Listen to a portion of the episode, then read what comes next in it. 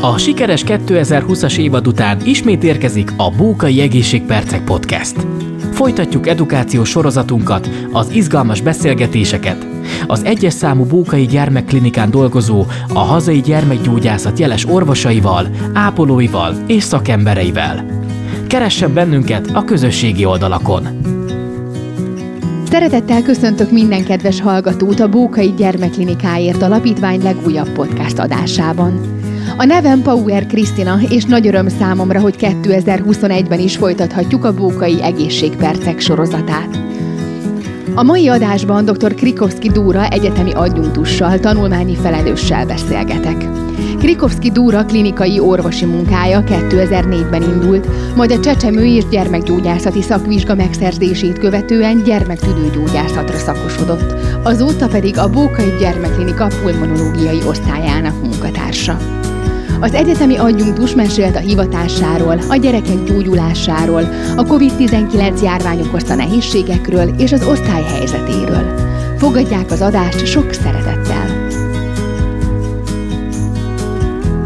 Sok szeretettel köszöntöm doktornő a Bókai Gyermekklinika podcastjében. Nagyon-nagyon szépen köszönöm, hogy elfogadta a meghívásomat.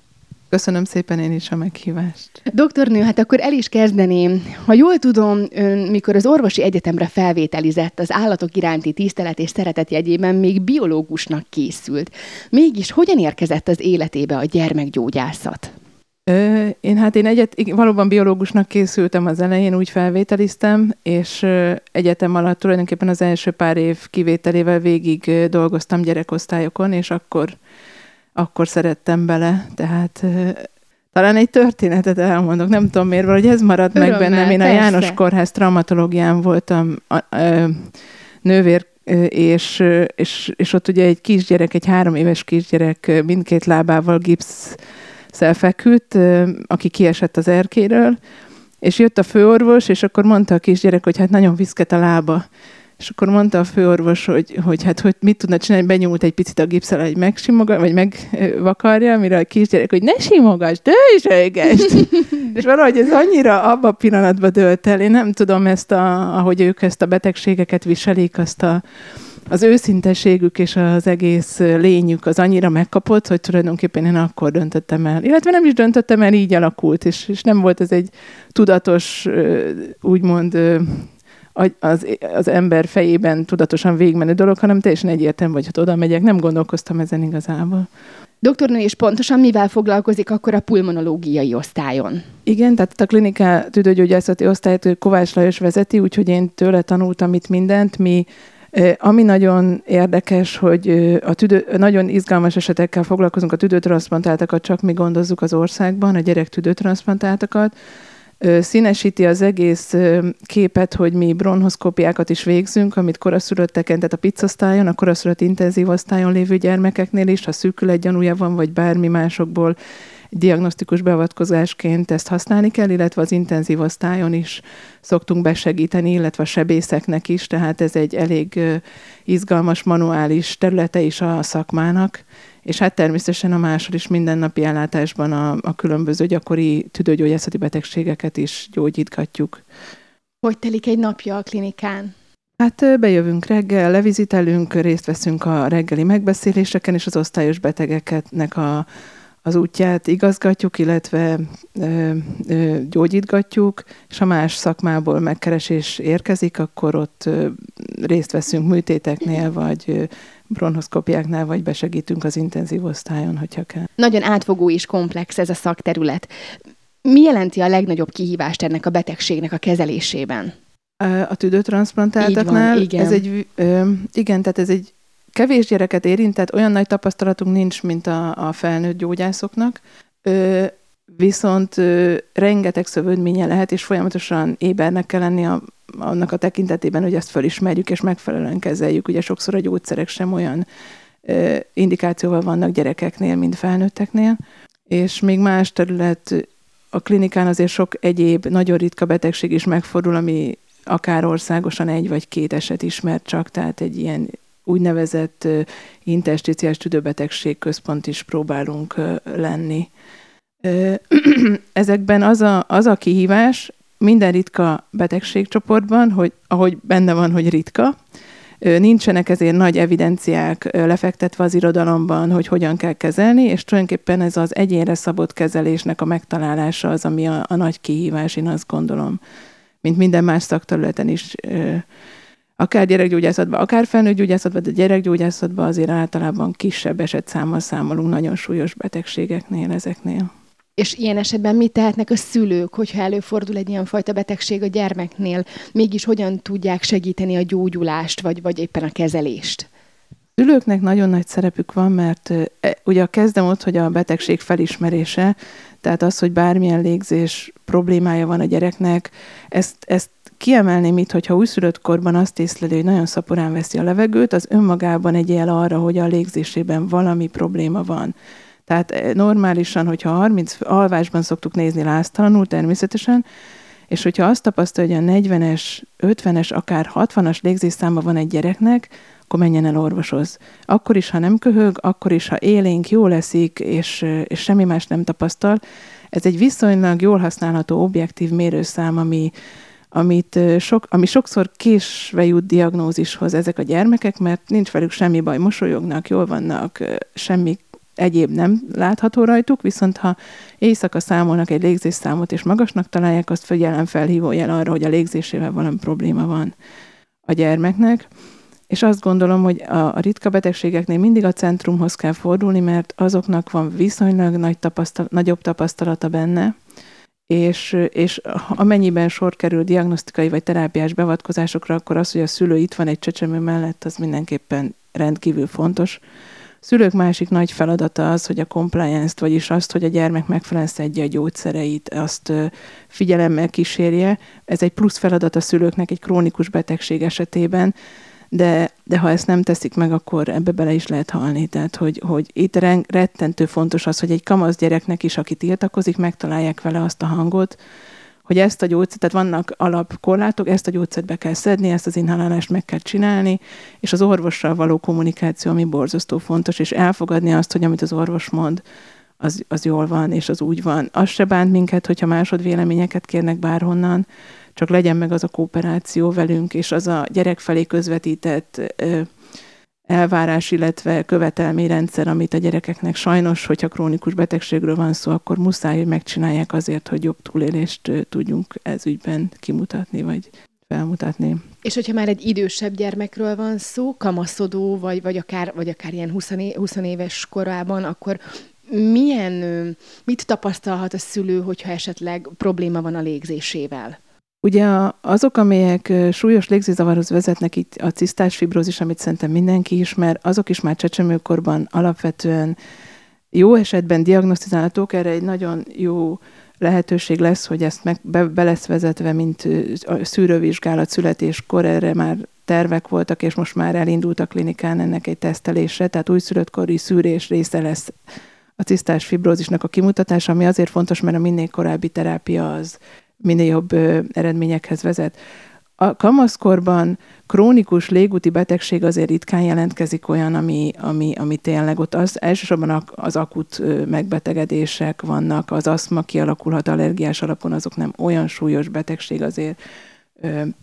A mai érában már nem nagyon halnak meg benne emberek, de, de, de, de én azt gondolom, hogy mindig fontos egy, egy szülő és egy családban egy olyan kommunikáció, ami, ami betegség esetén is képes arra, hogy a gyermeket jó irányba terelje az orvosi orvosra történt megbeszélés alapján, vagy azzal együtt.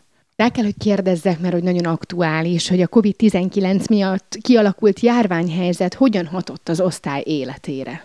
Ugye inkább a klinika életére. Uh-huh. Az osztály életére annyiban hatott, hogy kevesebb gyermeket látunk el, mert kevesebb szülő jön be enyhe panaszokkal, igyekszünk mindenkit hazaengedni, akit csak lehet, és alapvetően a légúti betegek, amik legjobban fertőznek, ugye a köhögés fertőz legjobban, hiszen az szórja uh-huh. a mhm. légúti úton terjedő betegségeket, azok nem is nálunk, hanem kialakított úgynevezett intermediér osztályon kezdik a, a kezelés. Sokszor van, hogy egy aszmás fulladás vagy egy kruppos rosszulét az megoldható egy éjszak alatt, és onnan hazamennek a gyerekek, tehát primáren nem hozzánk kerülnek fel az osztályra, hogy régen volt.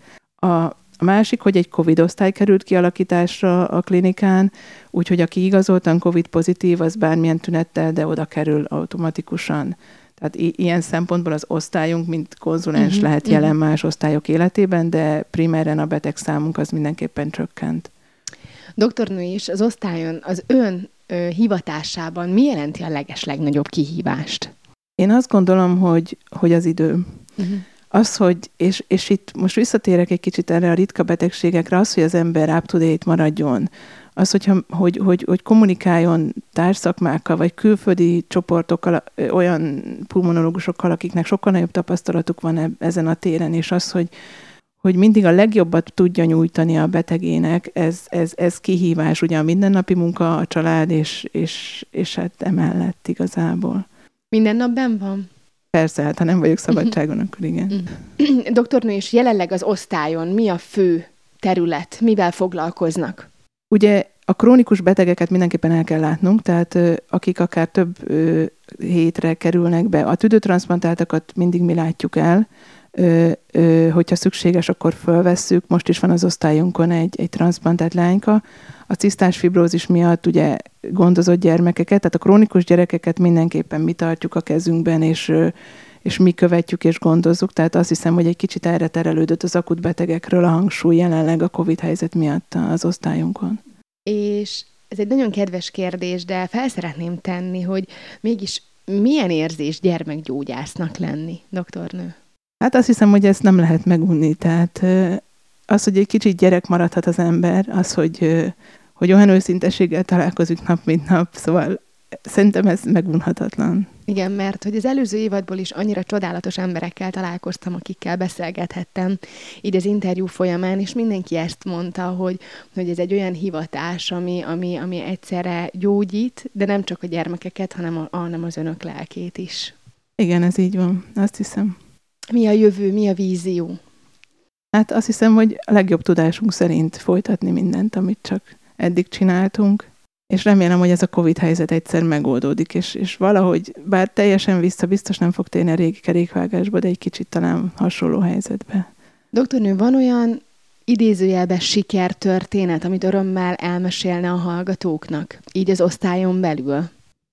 Olyan sikertörténet van, ami és én ezt, ezt mondom talán az orvostan hallgatóknak is, hogy, hogy meg kell tanulni gondolkodni logikusan, és mindig az a, az a fontos, még ha nem tudom az adatokat, azt utána tudok nézni, hogy logikusan gondolkodjunk, és nekem mindig az okozott sikert, hogyha egy nem bevett eljárás, egy saját ötlet segítette úgy a beteg gyógyulását, hogy, hogy azt mondjuk én találtam ki, és, és alkalmazták, mert elfogadták, hogy lehet, hogy segít és segített, és ez, Szerintem ez az igazi siker, azt hiszem, mert könyvben mindent meg lehet tanulni, jó, nem mindent, az élet is segít a tapasztalatgyűjtés, de az, az hogy az ember kitalálhat valamit logikailag, és ez, szerintem gépek nem fogják pótolni, mert ez nincs leírva.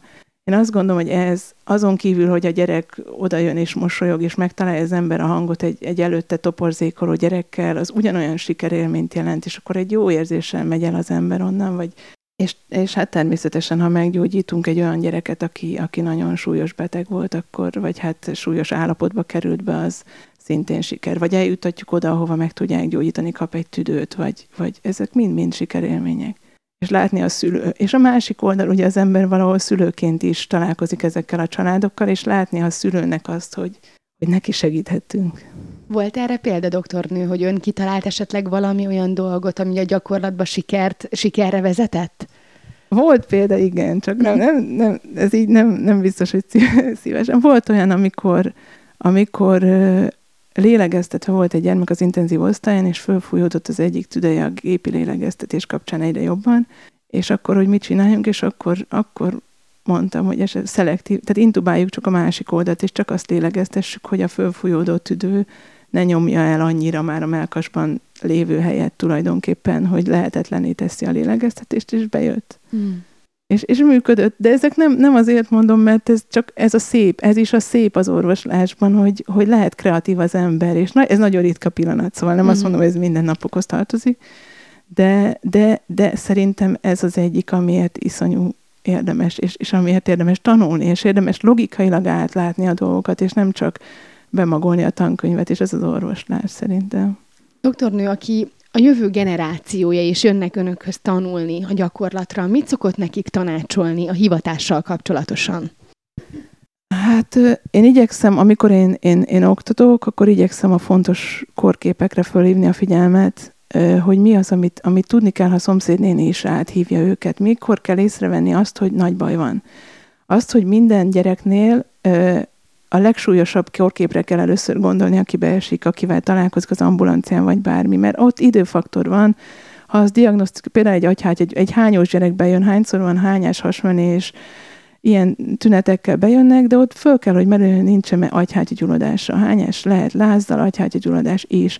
Tehát az orvos fejében én azt gondolom, hogy mindig a legsúlyosabb korkép merüljön fel, ahol fontos, hogy időben diagnosztizáljuk és megfelelő terápiát megkezdjük, és utána persze ezt nem kell a szülőnek elmondani, mert ez, ez az orvos privilégiuma, hogy ő ezt tudja, és, és erre gondol, de nem szabad megijeszteni a szülőt, de az, hogy ébernek kell lenni, és, és mindig erre gondolni, az szerintem az egyik legfontosabb. Utána lehet majd pepecselni azzal, hogy mennyi infúziót, meg hogy adjunk, meg milyen probiotikumokat, de, de azt gondolom, hogy ez. És ami tapasztalat és később jön meg, az az, hogy, hogy ránézek egy gyerekre, és ha nem hozza azokat a tüneteket, akkor is súlyos beteg. Tehát, hogy észrevegyem azt, hogy ez egy súlyos, gyerek, súlyos állapotban lévő gyerek akár. Annak ellenére a tankönyvben leírtak alapján nem, nem történt vele semmi olyan, vagy nem, nem olyan tünetekkel jött, amire, amire egyértelműen el lehet fogni. Például muszáj, muszáj megemlítenem most, ezt elmondom, jó, hogy a, az ügyeletemben, ér, vagyis hát érkezett, elsősorban az intenzív osztály vett részt az ellátásában egy nagyfiú, akit nehéz, pszichés nehéz légzéssel küldtek be, és tulajdonképpen egy életveszélyes diabéteses kómában érkezett meg, amivel szintén egyik tünete az, hogy nagyon szaporán és nagyon mély levegőket vesz, de, de, de, de ez egy kirívó példa volt, amivel az ember nem szívesen találkozik azért. Mi volt utána, mi történt? Én mondom, az ő ellátásában nem vettem részt, ja. ez a, az intenzív osztály vett részt, hát utána feküdt, az intenzív osztályon feküdt, és, és ott rendbe hozták mm-hmm. több nap alatt, és kikerült az osztályra, de, de itt is először ne arra gondoljunk, hogy pszichés, meg hogy az oltás miatt lázas, meg a fogzik, és azért lázas, mm-hmm. és azért elsősor persze lehet, de ezek mind kizárásos dolgok, tehát ez legyen az utolsó pont. Mm-hmm. Mindig, amikor, főleg ha egy orvos látja, nem, nem csak ha a szülő, mert sokszor én az 39 fokos láza van, biztos fogzik. Igen, lehet, hogy fogzik, de lehet, hogy nem. Hm. És a szülőnek mit tanácsolna doktornő ilyen esetben, amikor otthon megtapasztalja a problémát, vagy esetleg egy olyan súlyos problémát, amivel egyből a centrumhoz kell érkezni? Én azt gondolom, és mindig azt mondom a szülőknek, inkább jöjjenek be háromszor fölöslegesen, mint hogy egyszer se. Ne érdekelje, hogyha olyan orvoshoz megy, mert ilyen is volt, hogy, leordítja a fejét, vagy, vagy, vagy azt mondja, hogy minek jöttek be, menjen el inkább kétszer, inkább háromszor. Ha úgy érzi, hogy valami nem stimmel, mert a szülő érzi legjobban a gyermekét. Ha úgy érzi, hogy valami nem stimmel, akkor menjen el tovább, és, és, és járjon a végére. Természetesen nem korlátlanul, meg azért van olyan szint, ahol már el kell fogadni azt, hogy nincs. És itt a kommunikációnak nagy, van nagy szerepe, hogy a szülő és az orvos közti kommunikációnak, hogy, hogy a szülőnek elmagyarázzuk, hogy hogy gondoljuk, miket csináltunk, miért igazoltuk azt, hogy nincs baja. De ha a szülő úgy gondolja, hogy baj van, akkor forduljon orvoshoz, és inkább menjen el fölöslegesen háromszor, mint hogy ne menjen el egyszer, amikor kellett volna. Nagyon-nagyon szépen köszönöm, doktornő, hogy elfogadta a meghívásomat, és ilyen nagyon értékes gondolatokat osztott meg velünk. Köszönöm szépen én is a meghívást, és minden jót kívánok. Minden jót kívánok én is, köszönjük. Nagyon szépen köszönjük, hogy meghallgatták az adásunkat. A többi epizódot megtalálják a www.bókaigyermeklinika.hu per podcast oldalán, illetve iratkozzanak fel a Bókai Alapítvány podcast csatornájára. Bókai ambasszadorként kifejezett célom, hogy a kommunikációs csatornáimat felhasználva minél nagyobb támogatást szerezzek a Bókai Gyermekklinikán gyógyuló gyermekek számára. Gyűjtésemmel szeretném segíteni az Európában egyedülálló Bókai Arcrekonstrukciós Centrum létrejöttét. Csatlakozzon ön is a kampányomhoz, segítsünk együtt. Egy kicsit a kicsiknek. Bővebb részletekkel kapcsolatban a Bókai Gyermekklinika Alapítvány weboldalán tájékozódhatnak. A podcast a Magyar Nemzeti Bank támogatásával valósult meg.